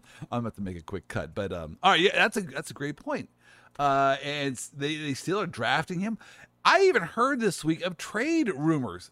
Yep. Really? Does he actually have trade value now? No, well, he's got no value here? now. He's got what? What is no value? I don't understand what's going to go on. Yeah, he's he's either it's either going to go one of two ways. And in in pure speculation, you got 22 people coming out against you. Law of averages, one or two are going to be true. Whether that's true or right. not is what it is. But he's done. He's he's not going to have any trade value. Nobody's going to want to pick him up. Nobody's going to want to have him in the locker room. He's not going to be good for team morale. It's just going to be oh, and it's not like it's not like a Ray Lewis situation or a Michael Vick situation where you know things went horribly bad and they were good enough to come back and lead teams to victory. I don't, right. it's, it's, just not there. Like he's just not worth the headache. To so let's analyze it. Let's analyze the legal scenario. So this right. is a civil lawsuit right here, mainly right. these 23, 22 lawsuits. This is a civil lawsuit. Right. Uh, he his deposition has not been scheduled until I believe February. So after, after, the, the season. season. Yep. So he could play this year for the Texans. So I find that to be interesting mm-hmm. since he c- can play. Why did they hold him out this week? Because my only thought coming back with more and more people saying he did it.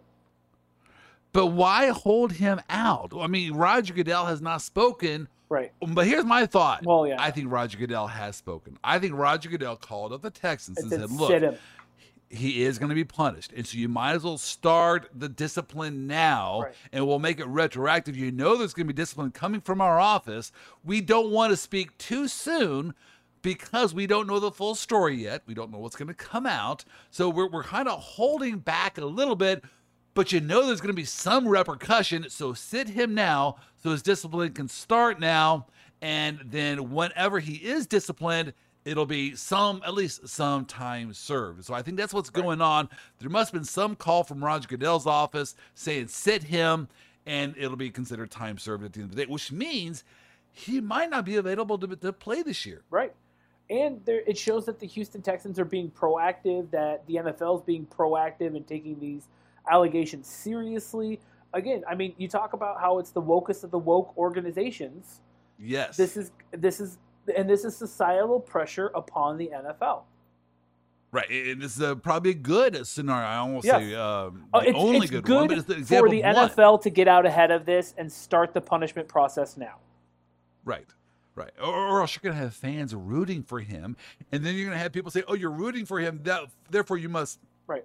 Not support women's, you know, or well, you might you must support sexual assault people. Right. That was the biggest. And this is this is going to be a little attenuated. But if we remember back to the Olympics, and it right. was the the the fencer, right, the guy on the fencing team who had a couple of sexual allegations and and um, pending cases for sexual assault they still let him play on the U.S. Olympic fencing team, but the entire team wore pink and they spoke out against him, and it just destroyed okay. morale for the right. U.S. And granted, U.S. fencing is not NFL. I'm putting that out there, but you're you're seeing kind of the the blowback, and it could have been also an internal thing where it was a vote of no confidence from the rest of the team, right? And I believe, right? Go, Go on.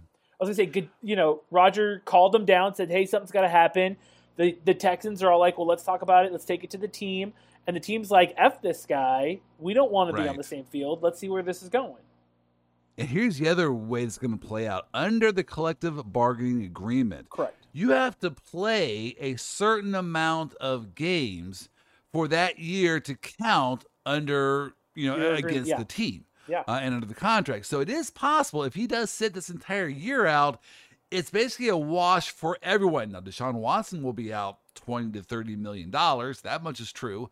But this the, his contract will pick back up next year, and Texans will still have the same number of years of rights for Deshaun Watson. He can still be traded, which is most likely is what right. he will do. Uh, all right. So, from a legal standpoint, these are civil lawsuits. His deposition is not going to happen until February, and, so the other side will be to, um, there'll be some legal going, you know, happenings in the meantime, uh, and the NFL will learn more about the situation. Uh, that I think is fixable. I think the lawyers are smart enough. They, I've already read the the response they will both sides will be able to nuance this argument to fit their oh, yeah. position. So Deshaun Watson will get a second chance in the NFL. For sure. I believe. For sure. Under the, the civil case. It gets a lot more complicated if a criminal case is commenced. Now, it's my understanding that eight of these women have filed criminal complaints against them. They have. But I have not heard to date, and I just checked before this podcast, he has not been arrested. So, at whatever level this criminal inv- investigation is, it has not risen to the level of arresting Deshaun Watson for this yet. if that does happen, I think that might be a game changer. Uh, then you got 22 you know uh, civil lawsuits you have criminal accusations yep. as well. It becomes a much more serious deal. On the flip side if there is no criminal charges I, I wonder if that will play into the public's response to deshaun watson. I don't know. Now chris here's something i really i i, I pause before i say this because i hesitate on how it might sound but I think I am speaking reality, and that is this. The public is way too quick to overlook transgressions if that person is winning for their team. 100 I don't know why true. that is. 100% yeah. true. Well, this is America. We value, we're winners. We value yeah. winning. If you can win, we will overlook all sorts of indiscretions. And here, you're going to get this storyline as well. If, let's say, Deshaun Watson goes back to some team, right, and he leads them to a Super Bowl win, yep. This is the storyline you're going to hear from the, the news. Ah, he has redeemed himself. He has fixed it. He has corrected the wrong. He's made himself into a new man. Right. No, he didn't. No. He won a football game. That has nothing to do with these other allegations, but that's how the public perceives these things. Right. Like, oh, look, now we can root for him again. He's he's he's a new man. Uh, he's atoned for his past misgivings, and I'm just I'm gonna get uh, uh, you know I don't know indigestion. It, it that I mean, that played out exactly like Michael Vick. That was 100% right. Michael Vick. Oh, he atoned. He he paid his debt. He's rehabilitated. No, he is not. No, he's a winner. And we like winners. We like winning in America. We like the perception of being the best. Deshaun could get he could get zero charges and no the civil suits could all settle out of court with with gag agreements and all that jazz and people will be like, no, Deshaun and, and there'll always be like let's say Deshaun goes back with the Texans or let's say he gets traded. Let's say he gets traded to right. I don't know. Let's say he gets traded to Green Bay. Putting it out there, right? Whoever hates the Green Bay Packers are going to say Deshaun is not rehabilitated, and whoever yes. loves the Green Bay Packers are going to be like, this is a real human interest piece. This is a right, real, right. a real, you know, a, a real coming forward of a man who had a broken past and and made life good. No, neither of that happens on the football field. He did. Now, I will say I will say, just from my perspective, I do believe in second chances. Totally I'm not do. sure I believe in 55th chances, but I do believe in second chances. And uh, as long as a person uh, is really sorry and seeks to fix the wrong that he did, you, you got to ask for forgiveness. Right. If you wrong someone, you need to ask for forgiveness. Time has to pass if these things happen, I do believe that people are entitled to second chances. Though I, I, am sure at some level I would I would maybe come back on that statement, uh, but nonetheless, we'll see what Deshaun Watson does. All right.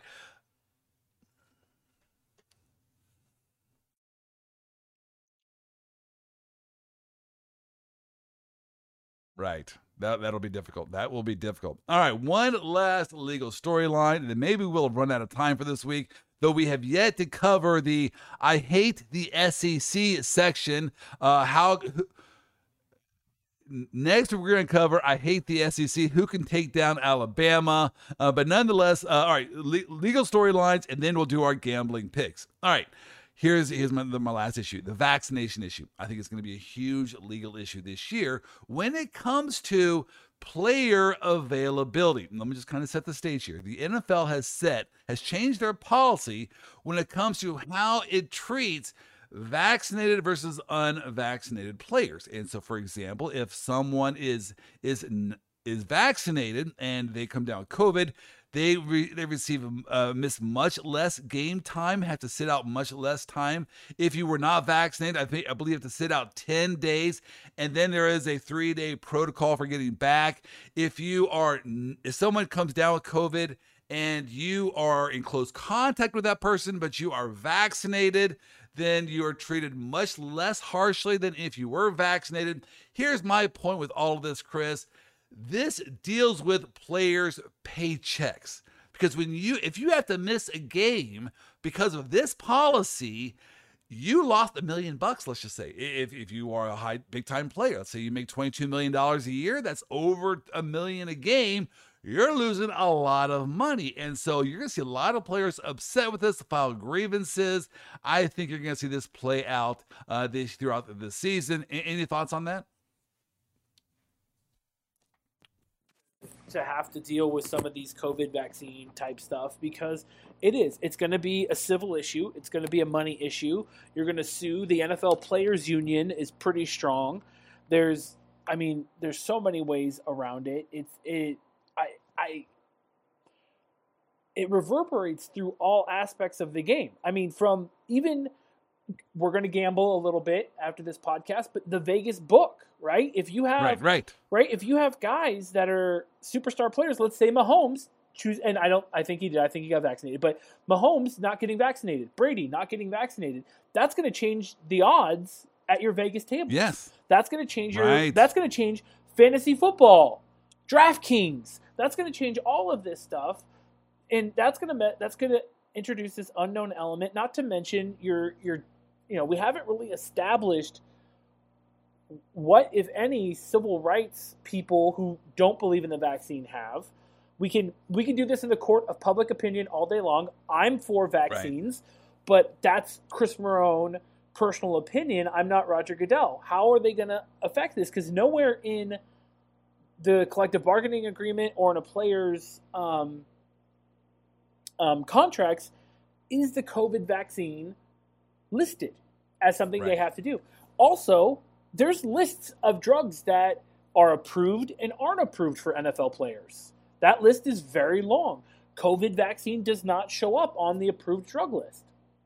Interesting. So that's a change. And so, why are they making these changes? Did the players sign off on it? And if the Players Association did sign off, the players are they going to be really ticked at their rep for signing off on this when they are not in agreement? This right. seems to be taking money out of the player's back pocket in a lot of instances. So I think you're going to see some lawsuits. We'll cover that as well and monitor that possible legal scenario as the season progresses. All right, let's end here with our gambling picks. Now, I, now, I want to give this disclaimer here. For those of you that know me personally, you know I don't gamble. I because I am really cheap, I like to keep a hold of my money. So I'm doing this for two reasons, Chris. All right. The first reason why I'm doing this as an educational tool for the kiddos out there, right? If you gamble, you'll be like me and lose your money so quickly. See how fast it took me to blow through $500 do not be like Joel. So that's one reason why I'm doing this, right? To, to, to set the stage of do not do this. Right. The second reason is, is just to prove and test how long till Wendy actually listens to this sports segment of the podcast. Wendy is my wife, and I don't think she's actually going to listen to this. So I'm not going to mention it to her. I'm going to wait till she comes up to me and says, did you really bet $500 on sports? And then we're going to have a very interesting conversation. But nonetheless, let's just see how long we can go until she finds out about this. All right. Do you have any marriage counselors? Uh, uh I got, I got a few. I got a few. Okay, good, good. So we're going to start with $500. All right. Now, $500 is the account, but we're going to do 10 $10 bets. But Chris, you actually can do more than that if you want. If you want to do a hundred, you feel if you feel so strongly about a bet, you can jump it up to all $500 if you want to. All right. All right. Uh, that's, that's, why I don't gamble. It would not be a good idea. But nonetheless, I'm going to do $10 bets because I want to kind of learn along the way. All right, so here I'm going to give you my three bets, and then you give me your three bets. The first one I'm going to go with here is see, I got I got six on here. I'm going to go with Kansas City, Cleveland. All right. The okay. over under is 52 and a half points, which means you take the two teams' point total, you add them together, and the Vegas odds makers are saying that's 52 and a half points. So do I want the over or do I want to take the under of that? If it comes in at 52 and a half, I just get my money back. Now, Chris, this is the type of bet where if I put $10 down, I will win 10 for going over if I win. If we if it goes under, of course, I lose my ten dollars. All right. Right. I'm taking the I'm taking the over. I think Kansas City is on fire. You saw that the last preseason game. I think they are going they might score 52 and a half points themselves. So I'm thinking they're going to score at least 38 okay. to 41 points and I think um I think uh, Cleveland is good for the other couple of points there. Uh, so I'm going to take the over uh, on Cleveland, Kansas City at 52 and a half. All right. All right. Do, you want me to do all three of mine or yeah, do you want to do, do yours all three of yours? Oh. Okay. The second one I'm going to do, and this one I, I, I, I hesitate to do, but Bears versus the Rams. All right. Ooh. It's 44 and a half points here is the over under. Okay. Now the Bears are starting a uh, a a veteran quarterback, I guess, right? Not not Justin Fields. Right. Uh, the pay, the the Rams have their new quarterback. Oh, this is a tough one. 44 and a half points. I, I think I might just talk myself out of this one.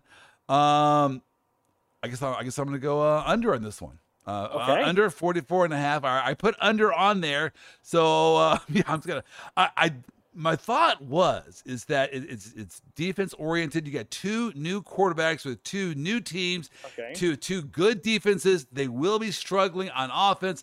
The defenses will be clicking, and so I thought I'm going to go with the under on that one. All right. Lastly, I'm going to go with your local team, Arizona, My man. Uh, versus Tennessee. And so in this game, Arizona Tennessee is favored by two and a half points, yep. uh, and so.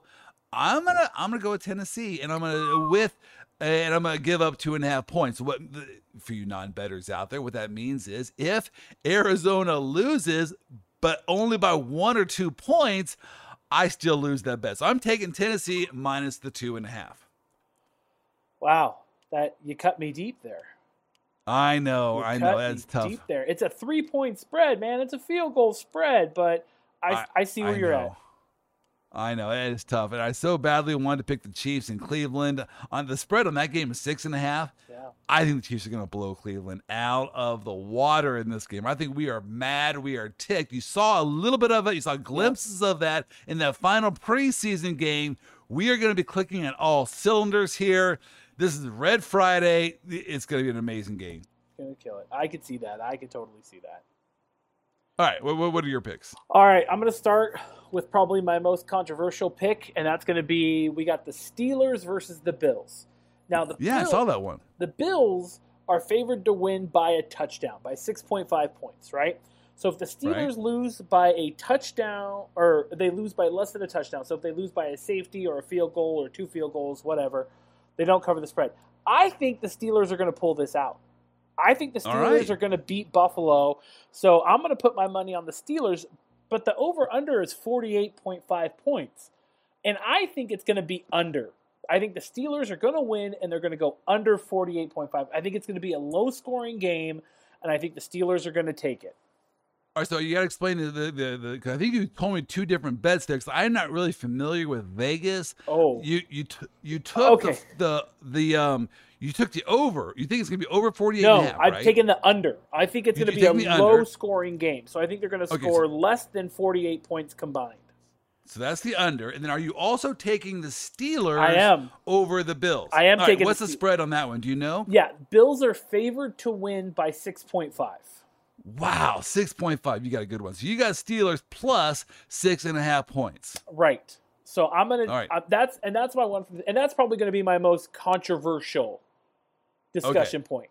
Um, then we're gonna move on to obviously my hometown favorite team of San Francisco 49ers. They're a 7.5 favor to beat the Detroit Lions, and all I really had Oh, to say was Detroit, right? All right, So- right, you're taking San Fran. So I'm taking San. I'm going to take the easy money. We're putting the easy money on San Francisco. Now watch, kids. Detroit's going to come in and stomp a mud hole in us, and I'm going to have to eat my words next week. But I think that's I think that's a good pick though because Detroit has a new quarterback. Who's their quarterback? um I don't remember right now. um They lost Stafford. yep because he went over to the Rams. Uh, is it Goff? Oh, they got the Rams. They got the Goff. Rams quarterback. yeah, they got Goff. yeah. So they got a new quarterback learning a new system. Yep. San Fran is really strong on defense, and they got a, a veteran quarterback early on in the season. I I, I, I guess say I like that bet. Uh, seven and a half. Um, so you got San Francisco minus the seven and a half. right? And then my Okay. and then my last one because we're doing odds, it's going to be the Raiders versus the Ravens. Las, Raiders. Okay. Las Vegas Raiders taking on Baltimore Ravens. And which pick are you doing that one? Wh- wh- Where are you going with that one? I'm going to take the Ravens only well for a lot of reasons. I don't think the Raiders are going to step up and we're not going to see a lot of them. The Ravens are favored to win by 5 or more and the over under is 50.5 points.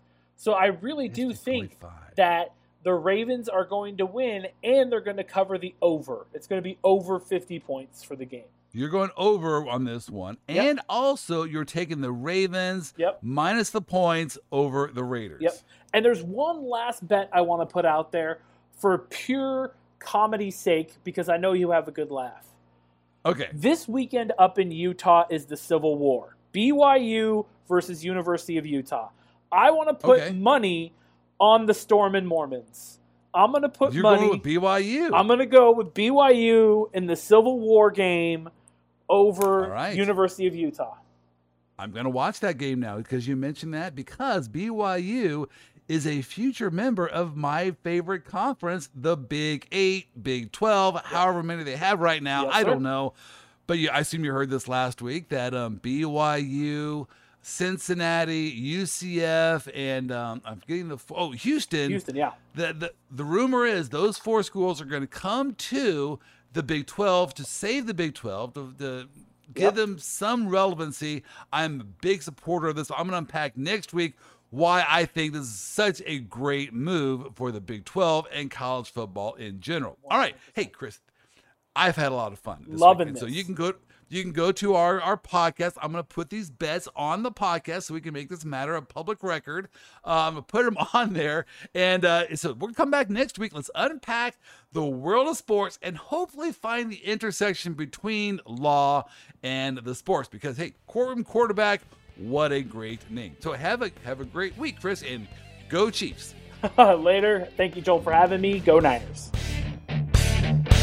Thank you for listening to today's podcast. If you enjoyed this podcast, please give us a five star review. We need your love to help us continue highlighting the funnier side of the law. I want to give a special shout out to our Vice President of Operations, Wendy Oster, without whom this entire operation would be a mess. Sean Wynn and 155 Features for making me sound way better than I actually do. Brooke Boland for spreading the good word about us. And Ryan Kuhn and Paul Kuhn of Triplicity Marketing for our technical and computer support.